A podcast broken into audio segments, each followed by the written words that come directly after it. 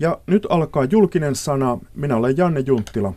Tässä ohjelmassa ruoditaan journalismin kipupisteitä erilaisten väitelauseiden kautta. Aloitettiin pari viikkoa sitten, puhuttiin muun muassa politiikan journalismin ja oikeusjournalismin lähteiden käytöstä ja niin edelleen. Tämä jakso on kuunneltavissa Yle Areenassa. Studiossa Susanna Reimpout, oikeustoimittaja Hesarista. Tervetuloa. Heipä taas, kiitos kutsusta. Ja Lauri Nurmi, politiikan toimittaja Lännen mediasta. Kiitos ja hyvää kesää kaikille kuulijoille. Alma Media on hänen työnantajansa ja julkaisuja ihan koko Suomen mittaisesti, Lapista länsirannikkoa pitkin. Kyllä, aamulehti Kaleva Turun Sanomat isoimmat ja Lapin kansa totta kai mukana. Ja kolmantena keskustelijana Jussi Pullinen, Tampereen yliopiston journalistiikan uusi vierailuprofessori. Tervetuloa sullekin. Kiitos ja hei vaan. Esitän läpi ohjelman väitelauseita, jotka toivottavasti paljastavat toimitusten käytäntöjä ja journalismin kipupisteitä. Tämmöinen rakenne on, eli keskustelu vähän kääntyilee. Pitäkää penkistä siis kiinni. Ensimmäinen väitelause on.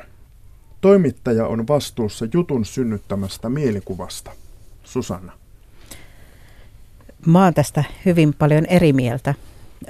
Toimittaja vastaa jutun faktoista ja hän vastaa myös, että, että se syntynyt kokonaiskuva on oikea. Eli faktoja ei saa valita sillä tavalla, että se tuottaa tietynlaisen lopputuloksen.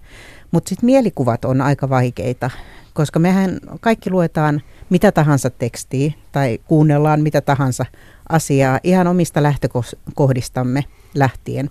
Eli meillä on kaikilla jonkin väriset silmälasit silmillämme. Niin se, mikä mielikuva ihmiselle syntyy, niin, niin se ei ole enää toimittajan hallittavissa oleva asia. Esimerkiksi Ylen Sipilä-uutisoinnin yhteydessä tästä mielikuvista paljon puhuttiin. Mitä Jussi Pullinen? No nyt kun mä itse tosiaan olen siirtymässä äh, journalistista väliaikaisesti tuonne yliopistoon opettamaan, niin mä voisin aloittaa lainaamalla antiikin filosofi Platonia. Mm-hmm. Hän, tuota, Platonhan tunnetusti inhosi kirjoitettua tekstiä, eli tällaista niin kuin, tekstiä, joka pannaan paperille ja se jää siihen pysyvään sen takia, että se lähtee siitä yksinään maailmalle ja sitten se siellä maailmalla synnyttelee eri ihmisissä erilaisia mielikuvia ihan niin kuin satunnaisesti ilman, että tämä teki, viisas tekijä, eli tässä tapauksessa Platon itse, pääsee tavallaan sinne viisalla dialogilla sitten korjaamaan niitä mielikuvia vastaamaan sitä hänen, hänen niin kuin omaa, omaa käsitystä asiasta. Ja tämähän on siis niin kuin todella mahdot, mahdoton tilanne, jos me ajatellaan, että me pitäisi niin kuin dialogilla päästä ikään kuin ihmisten – jokaisen ihmisen pään sisään ikään kuin muuntamaan sitä mielikuvaa, joka siellä syntyy, koska se syntyy sitten ihmisissä, erilainen tieto synnyttää aivan erilaisia, erilaisia niin kuin värinöitä eri ihmisissä, eli, eli no niin kuin lähtökohtaisesti ei, ei, ei mielikuvista, kuten Susanna tässä sanoi oikein, oikein voi olla Mutta kyllähän me, kyllähän me tiedetään, että vaikka elokuvan puolelta ö, elokuvaa leikkaamalla, yhdistämällä kaksi, ja, kaksi kuvaa, kolme kuvaa yhteensä, ne irralliset kuvat yhdessä synnyttävät erilaisen mielikuvan. Tästä on elokuvan leikkaamisen teorioita. Kyllähän se juttu on osiensa summa. Totta kai, ja, ja tie, voidaan voida, tietää, on mielenkiintoinen tietoteoreettinen kysymys siitä, että mikä on tavallaan ikään kuin tiedon tai viestin laatijan tavallaan intentio ja mikä on se tavallaan sitten viestin vastaanottajan päässä siitä syntyvä kuva ja vastaako ne toisiaan. Että sellainen tota, ää, no niin kuin yleisesti kai ajatellaan, että ne – ne niin kuin vastaa toisiaan niin kuin erittäin harvoin tai ne yksi yhteen ei juuri koskaan, vaan että siinä on niin monimutkaisia systeemejä ja muita, muita siinä, siinä välissä, mutta tämä totta kai ei, ei, niin kuin, ei mikään elä tyhjiössä, että kyllähän ihmisillä on niin kuin narratiiveja meidän yhteiskunnassa, jossa niin kuin, jossa kerrotaan tarinoita tietyn tyyppisiä, jollain, vaikkapa jos puhutaan poliittisesti, niin oppositiolla on oma tarinansa siitä, miten joku vallanpitäjä on epäpätevä, hallituksella on oma tarinansa siitä, miten he on päteviä ja oppositio vaikka vastuuton ja sitten näitä tietoja, joita esimerkiksi jutut tuottaa, voidaan käyttää näiden ikään kuin tarinoiden tukemiseen. Ja tota, sillä tavalla ei, ei toimittajat ole siitä vastuussa, jos niitä käytetään ikään kuin sillä tavalla, jos joku niitä poliittisesti käyttää. Totta kai toimittaja voi olla siitä tietoinen, että tällainen mahdollisuus on niin kuin olemassa, ja sitä voi ehkä siinä jutussa jollain tavalla yrittää purkaa sitä asetelmaa, että tämä tieto saattaa sopia tähän narratiiviin, mutta se ei nyt todistaa sitä oikeaksi tai, tai jotakin tämän tyyppistä ehkä.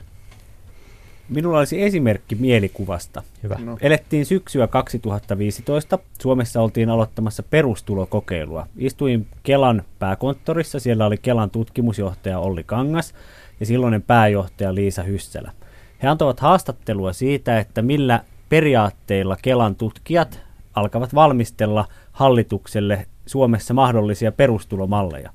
Toimittajana halusin ehdottomasti heiltä euromääräiset summat siitä, että kuinka suuri voisi Suomessa olla niin sanottu täysi perustulo, jos se korvaisi kaikki nykyiset sosiaaliturvamallit, ja kuinka suuri voisi olla osittainen perustulo.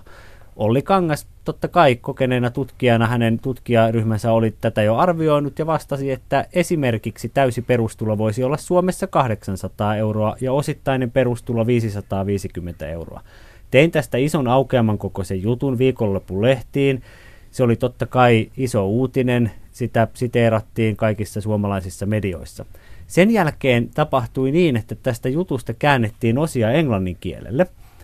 Sitten joku jossakin, en tiedä oliko se Guardianissa vai brittiläisessä yliopistossa vai Financial Timesissa, löysi omasta mielestänsä luotettavan englanninkielisen lähteen, jonka, joka, joka oli syntynyt tämän minun juttuni perusteella. Näissä ei enää ollut ensimmäistäkään voisi esimerkiksi olla Suomessa 800 euroa. Näin ollen syntyi tarina siitä, että Suomessa valmistellaan 800 euron perustuloon siirtymistä. Se levisi traagista kyllä Irakiin asti ja väitettiin, että turvapaikanhakijat olivat kysyneet, että saako täällä tätä 800 euroa. Mutta toisaalta Kelaan tuli yli 300 kansainvälistä toimittajaryhmää tekemään juttua tästä Suomen perustulovalmistelusta. Mm-hmm. Aluksi Kelassa ei oltu kovin mielissänsä, mutta loppujen lopuksi nyt jos tänä päivänä kun kysyin, niin siellä todettiin, että ikinä ei ole saatu näin paljon julkisuutta. Mm. Jutusta syntynyt mielikuva oli aivan toinen kuin alkuperäisen jutun sanatarkka teksti. Toki siinä oli faktavirheestä kyse. Kyllä, kyllä, mutta mä ajattelen, että, että, että usein nämä mielikuvat on myös, myös sen tyyppisiä, että, että ne, että, ne, että ne syntyy tämän tyyppisistä asioista, että joku, jostain jutusta jää sitten elämään mielikuva, riippumatta siitä, että oliko siinä niin kuin faktavirhettä vai ei. Mm.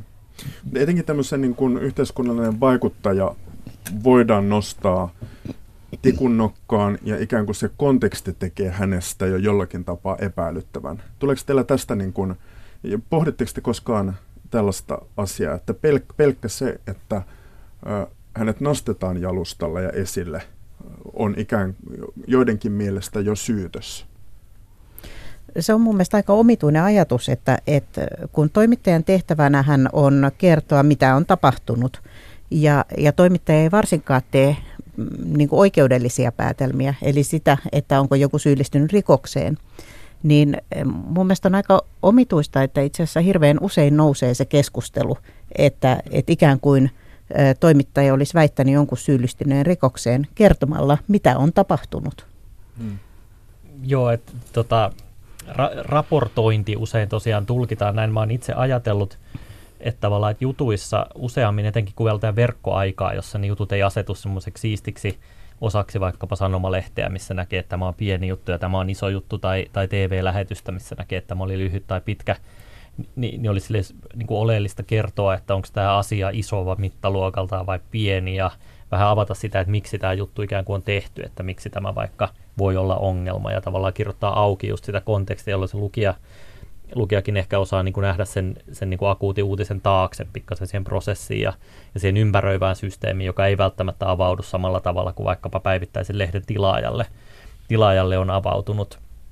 Mutta sitten tavallaan tämä on ihan hirveän tyypillistä, että tosiaan tulee jokin tieto, joka voi olla vaikka pienikin uutinen, ja sitten sitä tuota käytetään nimenomaan, niin kuin mainitsin tuossa, jonkin oman tarinan, jonkin ryhmän tarinan vahvistamiseen. Ja tämä käyttö, että se ikään kuin tämä tä, niin kuin paikkansa pitävä, ihan pätevä journalistinen juttu muutetaan jonkun muun toimesta tällaiseksi jossain tapauksessa jonkinlaiseksi aseeksi, niin se herättää sen, sen mielikuvan tavallaan siitä, että nyt tässä jutussa oli jotakin ikään kuin väärää, vaikka se ikään kuin se jonkin ryhmän käyttö oli se, jossa sitten mentiinkin miehen pieleen. Näin Jussi Pullinen, Tampereen yliopiston journalistiikan uusi vierailuprofessori. Hänen kanssaan studiossa keskustelemassa ovat Lauri Nurmi, politiikan toimittaja Lännemediasta ja Susanna Rainbow, oikeustoimittaja Helsingin Sanomista Uudeltamaalta. Öm, esitän tässä ohjelmassa siis väitelauseita, mennään eteenpäin. Tämä tulisi ehkä Susannalle. Toimitus voi lykätä uutisen julkistamista, jos tieto voisi vaarantaa viranomaisen toimen esimerkiksi poliisioperaation. Kyllä, näin on toimittukin.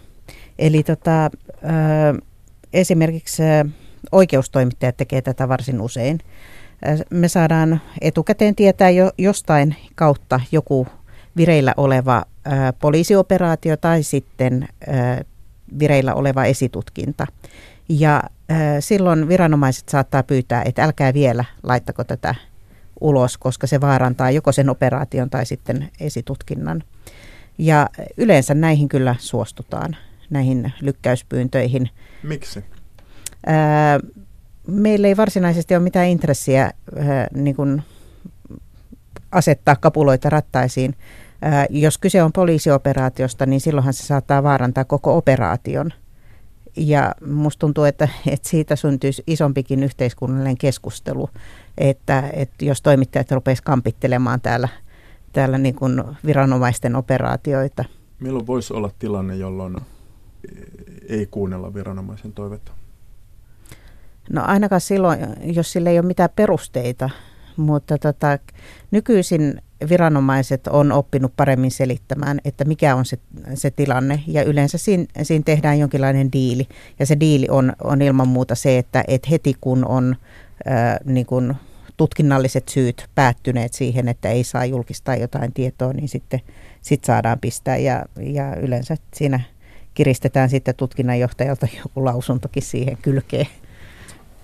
Mä tässä on tota, ainoa, ju, olen samaa mieltä, ainoa, joka tässä tosiaan vaikuttaa varmaan sen yleisön, ikään kuin se yleisen turvallisuuden arviointi, joka, joka tietenkin viranomaiset on yleensä osaavimpia, osaavampia kuin me toimittajat, mutta voi olla jotain sellaisia tilanteita, jossa tavallaan se yleinen ikään kuin huoli kasvaa niin suureksi, että on syytä ikään kuin kertoa jotakin. Nämä on tosi harvinaisia tilanteita, mutta tuollaisissa kohdissa se vastakkainasettelu varmaankin helpoiten – mm. syntyy. Se ei ole kauhean yleistä, mutta se voi syntyä.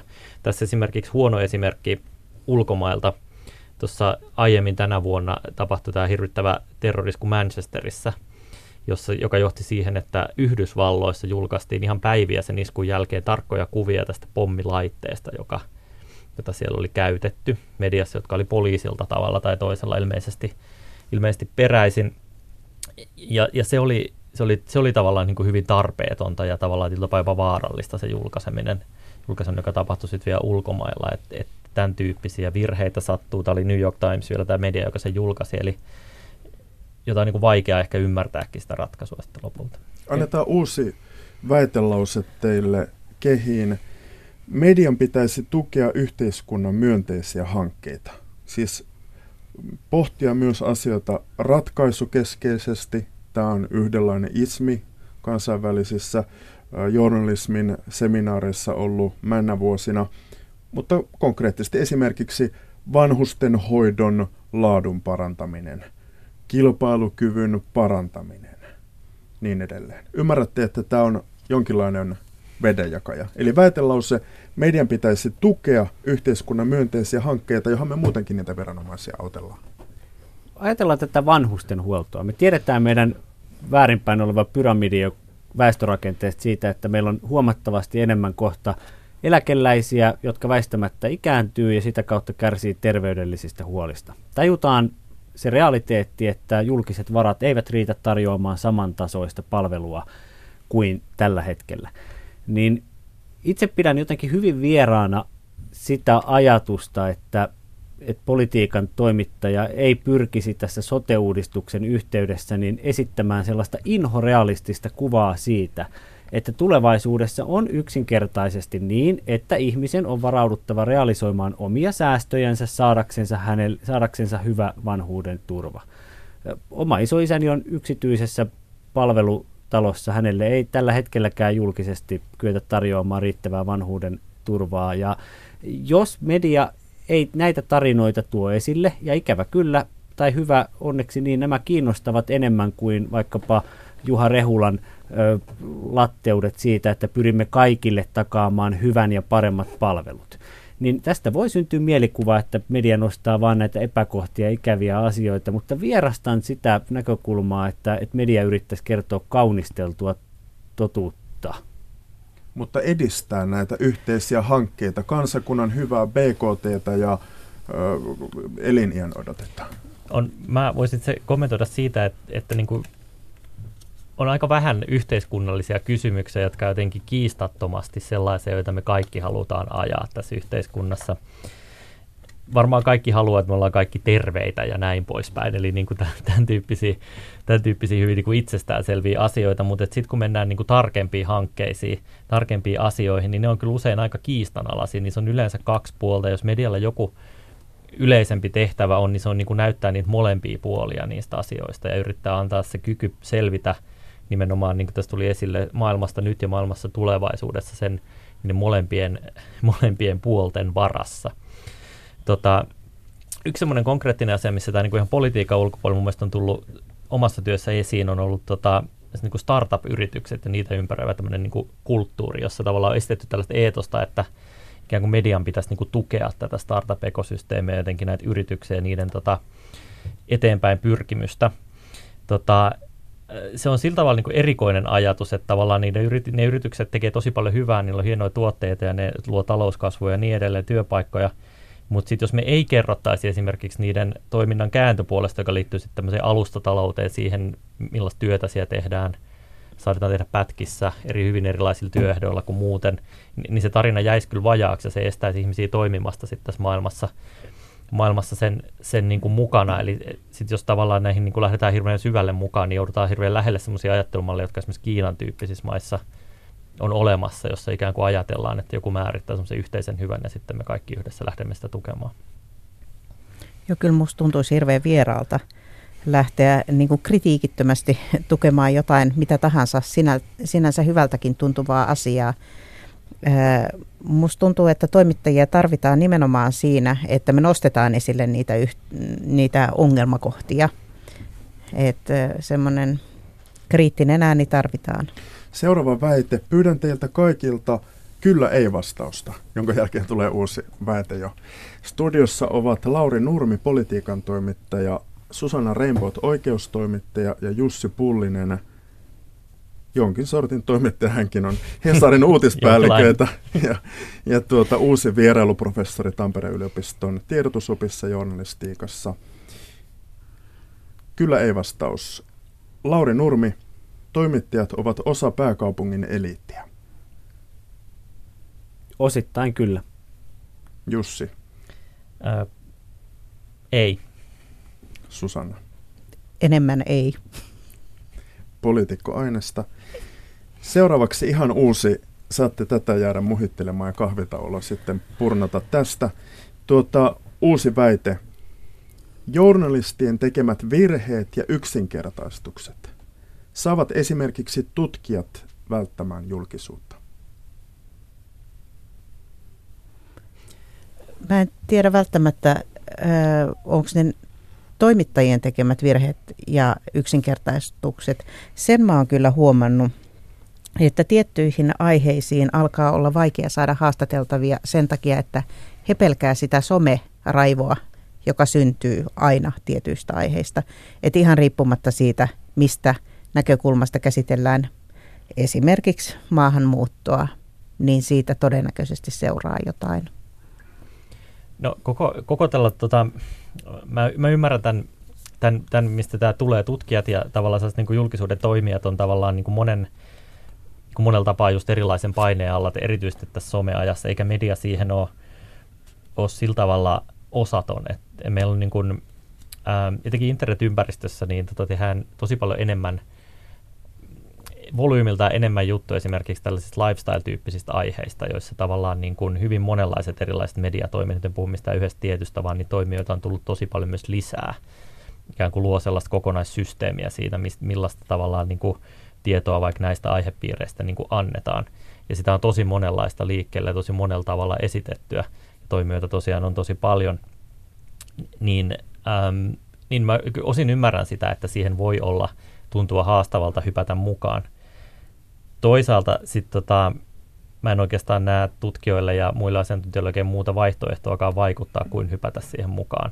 Että tavallaan että se on semmoista jatkuvaa neuvottelua siinä, siinä, missä tehdään. Ja tässä tietysti välineillä ja yksittäisillä toimijoilla on isoja eroja. Mm. En mä lähtisi tehdä nimenomaan just tässä kysymyksessä niin kuin välttämättä mediaa yleistämään, että erityisesti tässä niin kuin puhetapojen ja niin kuin tällaisen käytön niin kuin kirjossa on tapahtunut niin valtava laajentuminen mm. tässä. Niin nythän, nythän tässä pitää se ottaa huomioon, että on tiettyjä aiheita, joissa asiantuntijat on ehkä herkkiä ja NATO, NATO-haukka, kyyhkynen, Venäjämielinen, niin meidän turvallisuuspolitiikan kaikki tutkijat, jotka on osallistuneet viime vuosina tähän vaikkapa NATO-Venäjä-keskusteluun, niin heille varmasti löytyy erilaisia leimoja, joita mm. ulkoapäin on lyöty. Ja sitten kun on joku tällainen herkkä aihe, kuten vaikkapa NATO-jäsenyys, niin siinä mä luulen, että sitten joillekin on tullut tämän maahanmuuton lisäksi myös, niin joillekin mm. tutkijoille vähän sellainen olo, että he välttävät omalla nimellänsä kannanottoja, koska he ajattelevat, että sitten siitä lähtien heitä pidetään vaikkapa sitten NATO-intoilijana, vaikka ikään kuin kysymys olisi siitä, että henkilö argumentoisi järkevästi, että hänen mielestänsä NATO-jäsenyys parantaisi Suomen kansainvälispoliittista asemaa, niin ei se ole intoilua, mutta tällainen leima saatetaan lyödä. Paljon on tällaisia siis päivänpolitiikan päivystävien dosenttien aiheita, mutta ehkä viittaa väitelausella siis eten, niin kuin, etenkin niin kuin tieteeseen, tai sanotaan tietokirjan pitkään hankkeeseen. Nimimerkillä itse, kun tietokirjan kirjoitin, niin sitten joudun radiohaastatteluun siitä ja ymmärrän, että mille sivulle asti on ehditty lukea. Niin kyllä siinä vähän siis niin kuin into lopahtaa haastat, haastateltavana.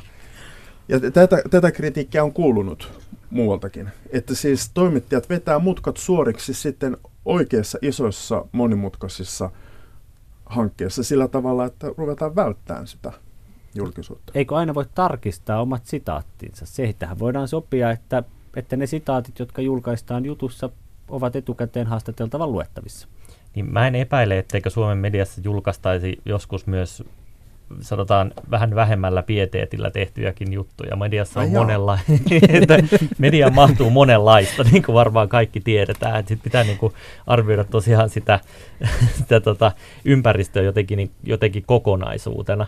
Ja tota, äm, se, se tavallaan se, mä en usko, että tämä jännite on kauhean uusi tavallaan toimittajien ja tie- tieteilijöiden ja kulttuuritekijöiden välillä. että se on ollut kyllä aina, aina olemassa tavallaan, tai että yksinkertaistetaan teosta vaikka kritiikissä, yksinkertaistetaan ö, jotain kokonaisuutta tota, ö, sitä arvioitaessa vaikka poliittista tai raporttia, että poimitaan sieltä vain tietyt asiat, vaikka alkoholilakia uudistettaessa poimitaan se yksi prosenttiluku sieltä, vaikka se on niin kuin iso kokonaisuudistus tai tämän tyyppisiä, että ne on niin kuin hyvin, hyvin pitkäjatkuneita asioita, mutta tämä ympäristön kokonaismuutos, mihin Sonnakin tässä viittasi, tavallaan vielä niin kuin kärjistää sitä, että se yksi pieni juttu, joka joskus voi käydä niin, että se on tehty kiireessä tai muuta. Sittenhän tietenkin mahtavia juttuja myös paljon, niin sitten se leviääkin yhtäkkiä paljon laajemmalle kuin aiemmin, että se ympäristön muutos myös lisää sitä painetta, kyllä mä sen, sen ymmärrän myös.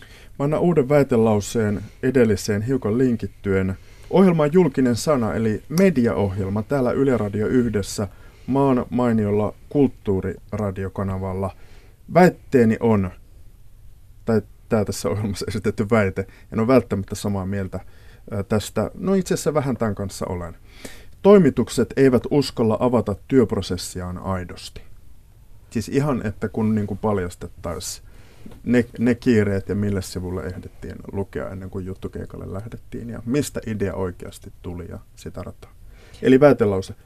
Toimittajat ei, ei oikeasti osaa avata, uskalla avata sitä työprosessia. Mä en tiedä, onko kyse uskaltamisesta vai onko kyse liiasta vaatimattomuudesta. Musta tuntuu, että toimittajilla on semmoinen kuva, että, että jos me kerrotaan, miten juttu syntyi, niin me ikään kuin nostetaan omaa häntää ja, ja ketä se nyt kiinnostaa. Et, et siinä on vähän tämmöistä ajattelua. Mä itse kyllä ajattelisin niin, että, että varsinkin mitä merkittävämpi semmoinen oma paljastus on, niin sitä, sitä avoimempia pitäisi olla sen suhteen, että, että kerrotaan yleisölle, että miten tämä juttu on syntynyt. Ja syynä on pelkästään läpinäkyvyys. Että, että se, se on jännää, minkälaisia salaliittoteorioita alkaa, alkaa niin kuin kulkea ympäriinsä ihan sen takia, että toimittajat ei kerro näitä jutun syntyhistorioita. Kyllä, mä, mä en myöskään, mä, mä allekirjoitan väitteen silleen, että toimitukset ei välttämättä avaa työprosessia aidosti, mutta en tiedä, onko kyse uskalluksesta tosiaan vai, vai muusta, mutta että mä itse ajatellut usein just juuri samalla tavalla, että jos jutussa ikään kuin puuttuu konteksti, syys esimerkiksi ei kerrota, miksi tämä on tehty, kuinka iso tai pieni asia tämä on tätäkin, niin lukija hyvin usein täydentää sen omasta näkökulmastaan ikään kuin pahimmalla mahdollisella tavalla. Eli jos siitä puuttuu jokin syy, vaikka että pääministeristä kerrotaan jotakin ja joku asia on siitä jäänyt pois, niin, niin se motiivi luetaan pahimmaksi mahdolliseksi tavallaan, tai niin kuin syyn lukijan omasta näkökulmasta lähtien. Niin tämän takia olisi, tämänkin takia olisi hirveän oleellista, tapahtuu sitten somessa, jutuyhteydessä tai muussa, niin jotenkin kertoa, että miksi tähän tartuttiin, mistä tämä juuri tuli, mikä tämä konteksti on, niin silloin näitä voidaan jotenkin purkaa näitä ikään kuin käsityksiä. Jakaisin tämän kysymyksen työprosessin avaamisesta kahteen osaan. Nykypäivänähän meidän on pakko myöntää, tässä me ollaan jonkin sortin erikoistoimittajia kaikki, niin kyllähän tehdään paljon sellaista nopeata tauhkaa. Nyt mä saan varmaan kollegoiden vihat niskoilleni, kun sanon tänne. Mutta kyllähän meille median helmasynti on se, että räiskitään sinne verkkoon ihan hirveällä kiireellä juttuja, koska on pakko saada klikkauksia. Ja nyt kärjistän tarkoituksella. Ja jos tämä työprosessi välillä avattaisiin ihan inhorealistisesti, niin että kaikki näkisivät, että millaisia virheitä tehdään, miten irrotetaan niistä raporteista, missä edellistä kysymystä käsiteltäessä viitattiin yksittäisiä lauseita, räväytetään niistä otsikoita, niin se on yksi totuus mediasta, joka ei meitä mairittele. Ja kyllä välillä mun mielestä toivoisin, että, että tätä kiireen sijasta niin toimituksissa olisi malttia juoda vaikka kuppikahvia, jutella siinä kollegoiden kesken, sen kuka deskissä on deskivastaavana, eli deskivastaava on se, joka päivittää vaikkapa sen verkkosivun etu pääotsikon, että missä muodossa se kulloinkin on, että et, et miten me otsikoidaan se koska kiusallisen usein verkkojutuissa sieltä alhaalta löytyy maininta. Otsikkoa on muutettu. Ja se muuttaminen on tapahtunut siinä vaiheessa, kun on tajuttu, että nyt on tehty hirvittävä virhe. Sieltä on tultu lankoja pitkin. Ja mm. et, et tässä oli kyllä, enkä ole itse sen paavillisempi kuin, kuin tuota muutkaan.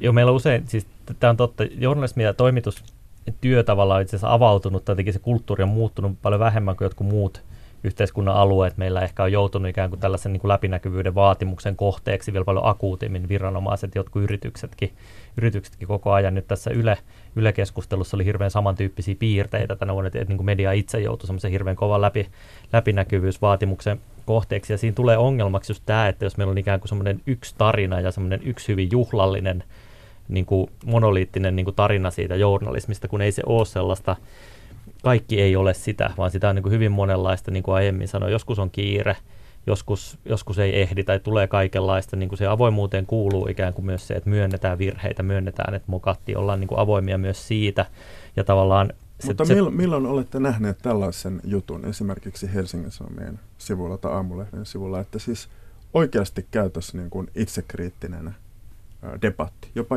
tyyli juttusarja siitä aiheesta. Ei ainoastaan pieni oikaus jossain alanurkassa. No ainakin siis, no suomalaisessa mediassa, Helsingin Sanomissakin ainakin, mä en tiedä vastaako tämä sun kysymykseen, mutta on ainakin, ainakin silloin, kun on, sanotaan, kun on tapahtunut erityisen suuri kokoinen virhe, niin silloinhan oikaisu ei, ei edes riitä, vaan siitä laaditaan niin kuin oma juttuunsa. Sellaistakin on, sellaistakin on tapahtunut ja tapahtuu. Ehkä sä haet tässä vähän semmoista jotenkin syvempää julkisuusdebattia. En mä tiedä, sellainen voisi joskus olla paikallaankin. Mun mielestä tässä Yle, en nyt halua Yle nostaa sinänsä tikunnokkaa, vaan että tämä niin se oli hyvä, että se keskustelu oli laajenemassa ja laajentui tässä Mäenpään raportissa myös vähän enemmän niin kuin koko alan niin kuin sisäiseksi tämmöiseksi keskusteluksi just, just tästä avoimuudesta. että se on mun mielestä ihan kyllä ihan siis niin kuin terve suunta, että tavallaan niitä puhutaan, mutta se todellisuus tosiaan on, on usein sanotaan, että juttuaiheet syntyy semmoisessa kaunista sanottuna luovassa ajatusmyrskyssä välillä, joita toimituskokoukset esimerkiksi on, jossa ihmiset heittää ideoita ja sitten se innostaa tiettyä porukkaa ja siitä tehdään juttu, että se, se, ei niin kuin avaudu semmoiseksi niin kuin vuokaavioksi se prosessi myöskään mm. ihan helposti. Ja toimittajan työtä ei pidä tarkastella niin, että joku yksi joukko toimittajia, vaan on hyvin erityyppisiä toimittajia. Toisten tehtävänä ja ammattitaitona on olla erityisen nopeita julkaisemaan sähkeitä ja sitä ensikäden tietoa. Ja siinähän helposti tehdään pieniä virheitä, joita sitten myös nopeasti korjataan.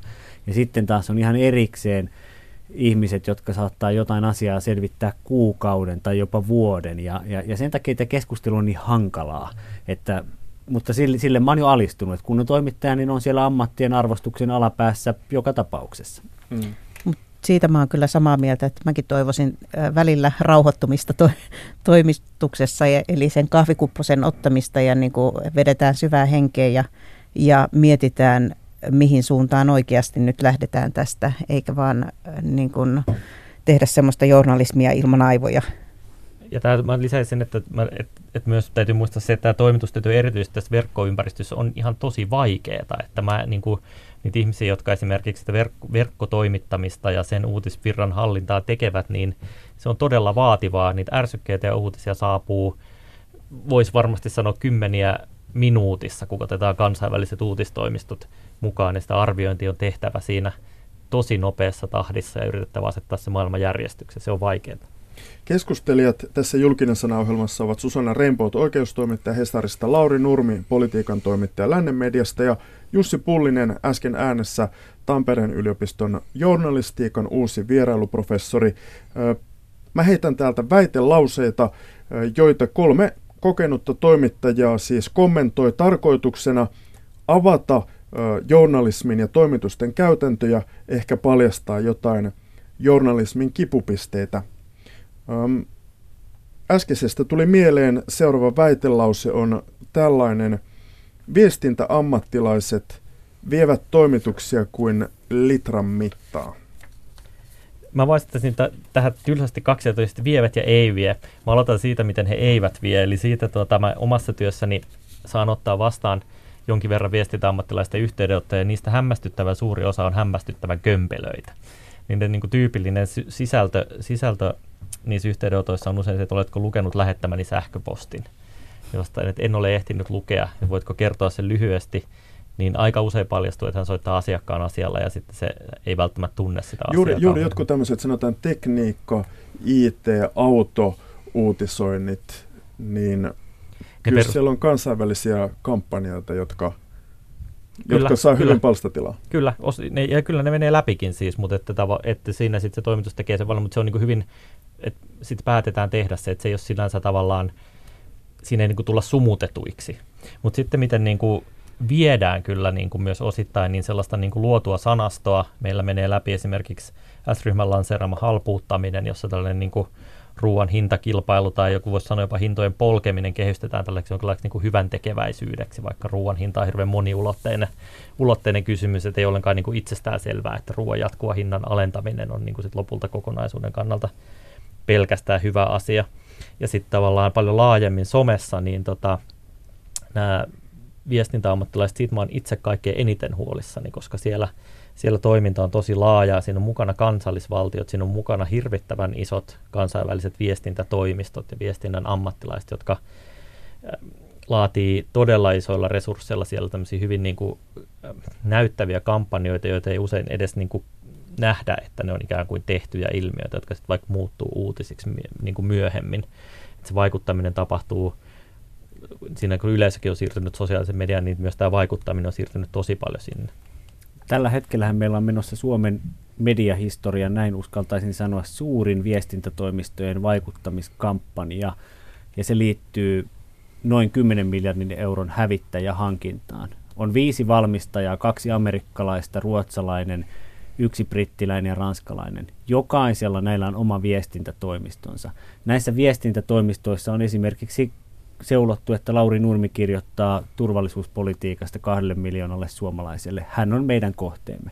Sen jälkeen tasaisin väliajoin otetaan yhteyttä, halutaan käydä kahvilla, kutsutaan käymään valmistajan esimerkiksi kotimaassa, Ruotsissa tai Britanniassa, Yhdysvalloissa ja näille matkoille myös ollaan lähdetty toimituksista. Se, miksi on lähdetty, on liittynyt siihen, että käytännössä tällaiset viestintätoimistojen kautta tulleet matkatarjoukset ovat olleet ainoa mahdollinen tapa päästä näkemään livenä näitä hävittäjäkoneita, kuulemaan heidän lentäjiensä sel- selostuksia näistä aseistuksista ja sitten keskustelemaan vaikkapa taustakeskusteluita siitä, että ollaanko tällä hävittäjällä – niin korkealla tasolla, että se päihittää vaikkapa meidän veli venäläisen hävittäjäkaluston.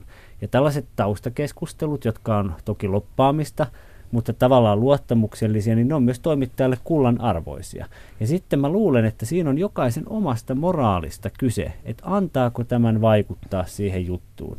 Ja kyllä mä mietin sitä, että kun Skotlannissa olin tuossa keväällä ja sitten siellä oli ennen kuin käytiin RAF, eli Britannian kuninkaallisten ilmavoimien lentotukikohdassa seuraavana päivänä, niin siellä oli edellisenä iltana sitten brittiläisen hävittäjävalmistaja tarjosi meille illallisen ja viskimaistiaiset. Ja siinä sitten kun muutama viski oltiin otettu, niin kyllä mulle tuli semmoinen, että, että nyt Lauri, sä voit jatkaa tätä keskustelua ja jutella kaikenlaista mukavaa, mutta nyt kaikki lehtiöt ja kynät pois, että nyt olet siinä mielentilassa, että on parempi, että olet ihan oma itsesi, etkä vahingossakaan kirjoita mitään, mitä nyt kuulet.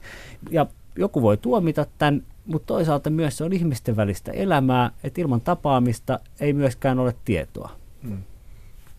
Kyllä, tämmöinen näkyvä vaikuttaminen ja tosiaan, että suoraan myydään jotakin, niin se on, se on tietyllä tapaa jopa helpompi torjua toimituksessa. Sille voi, en, en sano, että se joskus onnistu jossakin, mutta tota, että se on ainakin avointa, mutta tosiaan tällainen muita kanavia pitkin tulee näkymättömämpi vaikuttaminen, että on jokin uskomaton tarina vaikkapa sosiaalisessa mediassa, joka tuntuu uutisaiheelta itsessään ja sitten siihen vaikka tartutaan ja sen taustalla onkin joku kuvio, jossa myydään vaikka jotain tuotetta tai, tai jotain ideologiaakin, niin tavallaan niin tällaiset on, on huomattavan paljon salakavalampia toimintatavoiltaan sitten kuin tavallaan tämmöinen avoin myyminen. Tietyllä tapaa, siinä ainakin tietyllä tapaa myydään avoimesti.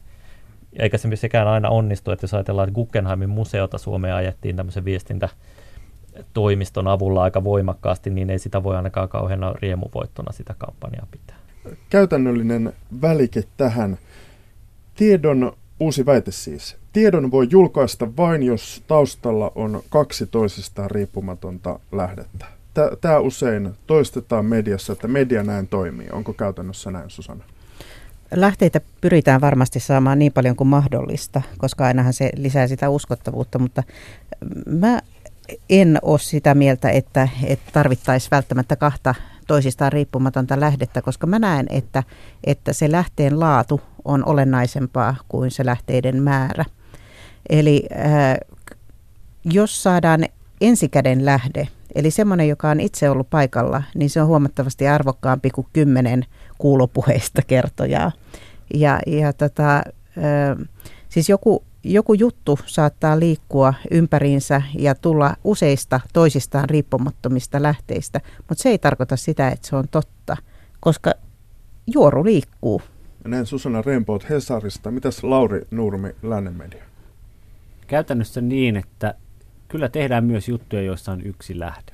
Ja jos ajatellaan, että tämä henkilö on vaikkapa hallituslähde, joka on itse istunut fyysisesti jossain tilanteessa, tai hänellä on jokin kirjallinen dokumentti, niin jos hän esittää sen kirjallisen dokumentin tai näyttää esimerkiksi viestin, ja hän on ensikäden lähde, niin tässä on ihan sama, mikä jo yliopistossa valtiotieteellisessä perusopinnoissa todettiin, että kun arvioidaan lähdettä, niin siinä tulee nimenomaan se laatu ja sitten se ensisijaisuus, toissijaisuusperiaate. Ja tällöin tiedän, että meilläkin toimituksissa ihan säännöllisesti tehdään juttuja, jotka perustuvat yhteen lähteeseen. Ja sitten on myös niin, että jos tällainen lähde antaisi väärää tietoa, hän jäisi siitä kiinni. Ja Suomi on niin pieni maa, että et kyllä myös ihmiset, joilla on päässyt tiedonlähteille, niin tietävät sen, että heillä ei ole myöskään varaa niin sanotusti vedättää mediaa. Eli jos sen teet kerran jollekin isolle tiedotusvälineelle, niin sen jälkeen sitten myös se luottamus tie- tiedotusvälineen puolesta sinuun katoaa, ja se on myös vahingollista lähteelle itsellensä. Kansainvälisesti hän on nähty todella dramaattisia kriisejä nimenomaan lähteisiin liittyen. New York Timesista on, sieltä on löytynyt siis niin kuin sarja sepitteellisiä kirjoituksia, joita voisi sitten, miksi, asiat, miksi, te, miksi asiat on täällä ikään kuin paremmin kuin maailman laatulehdessä New York Timesissa, siis tämä luotto toimittajaan, mahdollisesti nimettömiin lähteisiin tai niiden, että se toimittaja on arvioinut sen laadun ja määrän ja niin edelleen. Meillä Onko on, siellä vaaran paikka? Meillä on, totta kai siellä on vaaran paikka. Siis ilman muuta on vaaran paikka. On oltava itselle rehellinen. Mutta, mutta kyllä mä uskon myös niin, että meillä on pieni kielialue. Meitä on 5,5 miljoonaa tässä maassa. Ja tuossa kun puhuttiin siitä, että ollaanko osa tällaista pääkaupunkiseudun eliittiä, niin vastasin osittain kyllä siitä syystä, että vierastan ajatusta, mutta on myös rehellisesti myönnettävää, että toimittajat, jotka ovat vaikka oikeusasioiden politiikan parissa, niin ammatillisesti tuntevat ne kohteensa. Ja, ja, ja tällöin kyllä mä uskon siihen, että silloin on semmoinen tietynlainen kunnioitus, että vaikka ei olla kavereita tai ystäviä, ollaan, ollaan työn kautta tekemisissä, niin on kunnioitus sitä toista osapuolta kohtaan. Ja kyllä ihan puhtaan väärän tiedon syöttämisen kynnys on todella korkea silloin, kun on pieni yhteisö. Onko Susanna eri mieltä? lähteiden kanssa on toisaalta oltava hyvin varovainen. Just sen takia, että Suomi on pieni maa, niin täällä on myös riski siitä, että, että lähteiden kanssa ystävystyy liikaa ja alkaa sokeutua se, lähteen omalle toiminnalle. Ja niin kuin oikein megaluokan juttuhan on ollut tämä Aarnio-juttu, jossa kaikkein sokeimpia on olleet ne toimittajat, joilla on ollut Aarnioon todella hyvä suhde. Eli Aarnio on vuosikausia syöttänyt heille tietoa, ja he on ystävystyneet Arnion kanssa, ja he ei ole tämän takia nähneet sitä vuosikymmenen skuuppia, joka on suoraan heidän enänsä alla. Tästä voi kaikki oppia sen, että vaikka tästä työstä tapaa ihmisiä paljon – niin voi olla Facebook-kaveri, mutta mut varsinainen tämmöinen ystävystyminen niin, että vapaa-ajalla lähtisin jonkun poliitikon kanssa viettämään iltaa, niin, niin, niin, niin kyllä se on tietynlailla vaarallista. Ja, ja tota, en, en malta olla nyt sanomatta sitä, että et, et kyllähän me näin pienessä maassa on jatkuvasti niitä intressiristiriitoja siitä, että, että parisuhteiden kautta ja sitten kaverisuhteiden kautta niin tota, viestintätoimistoissa olevat ihmiset, niin heidän kaverinsa on niin kuin, toimitta, merkittäviä toimittajia, poliitikkojen puolisot on merkittäviä toimittajia ja sitten nähdään laajemmin yksityisissä yhteyksissä. Ja, ja, ja, ja, ja kyllä tähän ehkä liittyy, kun väitetään, että meillä ei ole korruptiota, niin, niin kyllä tässä olisi ehkä vaaran paikka, että voisi pohtia, että, että onko meillä sittenkin jonkinlaista Päätetään tämä journalismin kesäseminaari, eli kipupisteestä keskusteleminen viimeiseen väitteeseen. Kyllä ja ei vastaukset. Susanna Rainbow, oikeustoimittaja Hesarista, Lauri Nurmi, politiikan toimittaja Lännemediasta ja Jussi Pullinen, Tampereen yliopiston journalistiikan uusi vierailuproffa. Median syytökset ovat pahempia rangaistuksia kuin oikeusistuimen tuomiot. Susanna. Mä uskon, että joissakin tapauksissa näin voi olla toisaalta voi sanoa, että, että tosi hienoa, että, että media niin kuin tässä suhteessa käyttää pahinta mahdollista rangaistusta itsensä, eli julkisen sanan neuvoston langettavat päätökset ovat nimenomaan häpeärangaistuksia, eli julkisuusrangaistuksia. Mm. Julkisuus voi olla pahempi kuin oikeusistuimen tuomio. Joskus näin on, etenkin jos se pitkittyy. Verkossa on hankalaa kadota kokonaan. Oikeus, vankeustuomio voi istua pois ja se on eri asia kuin julkisuuden rangaistus, mutta se ei välttämättä katoa hakukoneesta kokonaan. Sen takia mä itse pidän esimerkiksi hyvänä sitä, että EU:ssa on säädetty tämä oikeus tulla unohdetuksi, jossa voidaan niin kuin hakukoneesta hyvillä perusteilla tietyn ajan kuluessa ikään kuin poistua myös. Politiikassa Aleksander Stubb oli pääministerinä. Hän oli siihen asti ollut median ehdoton suosikki. Hänen esiintymistään oltiin aina pidetty erinomaisen avoimena. Sitten hän menee Dudsonien tikkatauluksi teini-ikäisen pojan kanssa, mikä mun mielestä oli hieno veto. Mutta kun hän on pääministeri, joidenkin mielestä se häpäisi tämän instituution ja tämän jälkeen toistetaan tätä syytöstä, että Alexander Stubb jotenkin ei ole instituutiolle arvokkaaksi, niin mä väitän, että tällainen tuomio, julkisuuden tuomio tämmöisessä mielikuva-asiassa – oli hänelle sellainen hyvin raskas, raskas asia. Tähän päätetään. Kiitoksia keskustelijoille. Tämä keskustelu on kahdessa osassa ja kuunneltavissa jälkikäteen Yle Areenasta. Janne Junttila kiittää.